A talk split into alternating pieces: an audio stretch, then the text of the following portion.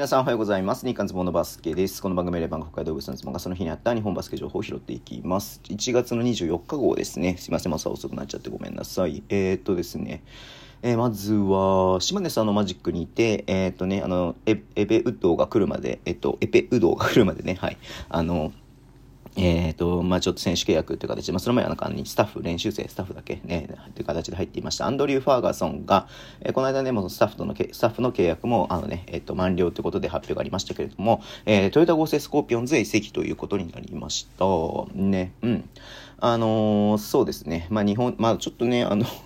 全容が伺い知れないと言いますか。はい。ね、オーストラリアのリーグにいたみたいですけど、ちょっとね、よく情報がよく分かってなかったんですけども、日本でもね、あ島根でもね、またそこまで、えー大きなね、こう、活躍をしていたというわけではなかったですけれども、えートヨタ合成の方に入ったということで、まあね、あの、日本でキャリア進めるということで頑張ってほしいなというのを思っております。で、もう一つが、えっ、とね、あの渋谷戦で、えっ、と、テクニカルファールじゃないや、えっ、と、アンスポーツマンライクファール吹かれた後に、オーバータイムでね、テクニカルファール吹かれちゃいまました。サイネオフェニックスのカエル・オクインですけれども、えっ、と、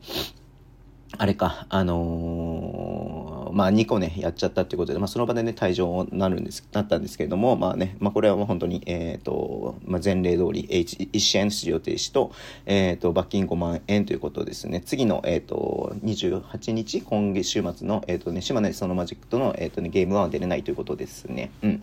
はい。えー、まあまあまあまあまあまあ、まあまあまあまあっていう感じですけどもね。はい。まあ活躍して、すごくね、活躍していて、それこそあの、ファンタジーポイントランキングも1位になるぐらいね、すごく活躍したんですけども、ちょっと最後ね、えっ、と、オーバータイムで2つ吹かれちゃったっていうのが、あれでしたけれども、うん、もったいなかったなって思いますけれども、まあ島根での対戦もね、まあ、なかなかこう簡単な試合にはならないと思いますが、頑張ってほしいなって、頑張ってほしいなというか、まあ、その、えー、サイの皆さんには頑張ってほしいなっていうふうに思っております。はい。えーそんなことでね、今日は終わりにしたいと思います。Twitter でも情報発信します。フォローお願いします。一応毎日やってます。ラジオとかのアプリで聞いてる方はボタン押していください。では今日もお付き合いいただきありがとうございます。それでは、いってらっしゃい。